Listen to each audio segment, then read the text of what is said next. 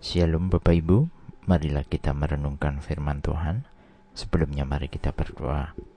Tuhan kami hendak merenungkan firman-Mu, pimpinlah kami senantiasa. Di dalam Tuhan Yesus kami berdoa. Amin.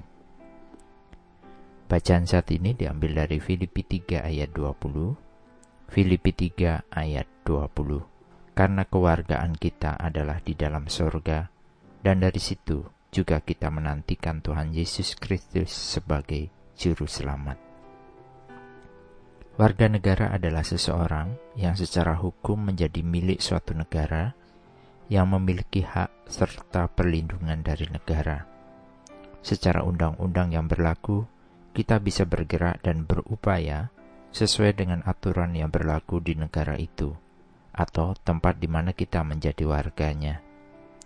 Jika saat ini kita ada di Indonesia dan menjadi warga negara di sini, maka kita adalah warga Indonesia.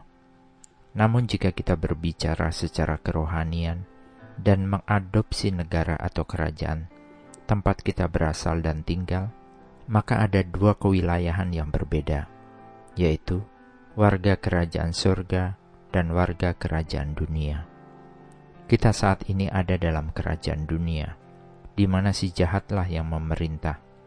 Maka kita telah mengadopsi budaya, praktek, dan nilai-nilai dunia yang ditanamkannya.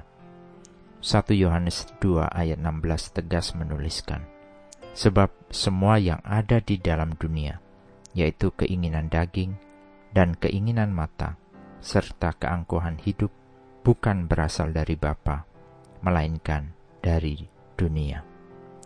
Bagian bacaan ini tegas menyampaikan pembeda di mana kita berasal dan kita ada terpengaruh dan dipengaruhi, yaitu dunia, dan dunia hanya mengajarkan keinginan daging, keinginan mata, dan keangkuhan hidup.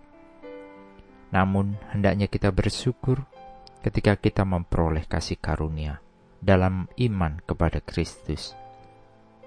Kita yang telah ditebusnya dibeli dengan harga yang mahal melalui karya keselamatan di kayu salib.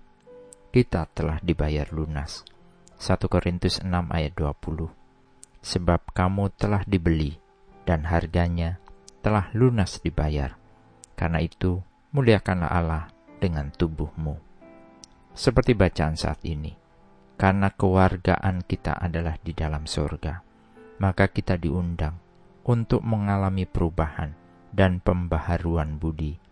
Tidak lagi mengikuti cara-cara dunia, melainkan kita harus tunduk dalam aturan kerajaan sorga, yaitu bertanggung jawab kepada Tuhan dan memuliakannya dalam semua peran yang dipercayakan Tuhan kepada kita. Amin. Mari kita berdoa. Bapa Surgawi sungguh kami bersyukur ketika kami menjadi bagian dari keluarga surgawi Tuhan. Terima kasih Bapa atas semua rahmat dan kasih yang telah Tuhan curahkan kepada kami. Tolong kami untuk terus hidup memuliakan Tuhan dan melakukan semua yang Tuhan kehendaki dalam hidup kami di dunia ini. Di dalam nama Tuhan Yesus, kami berdoa. Amin. Tuhan Yesus memberkati. Shalom.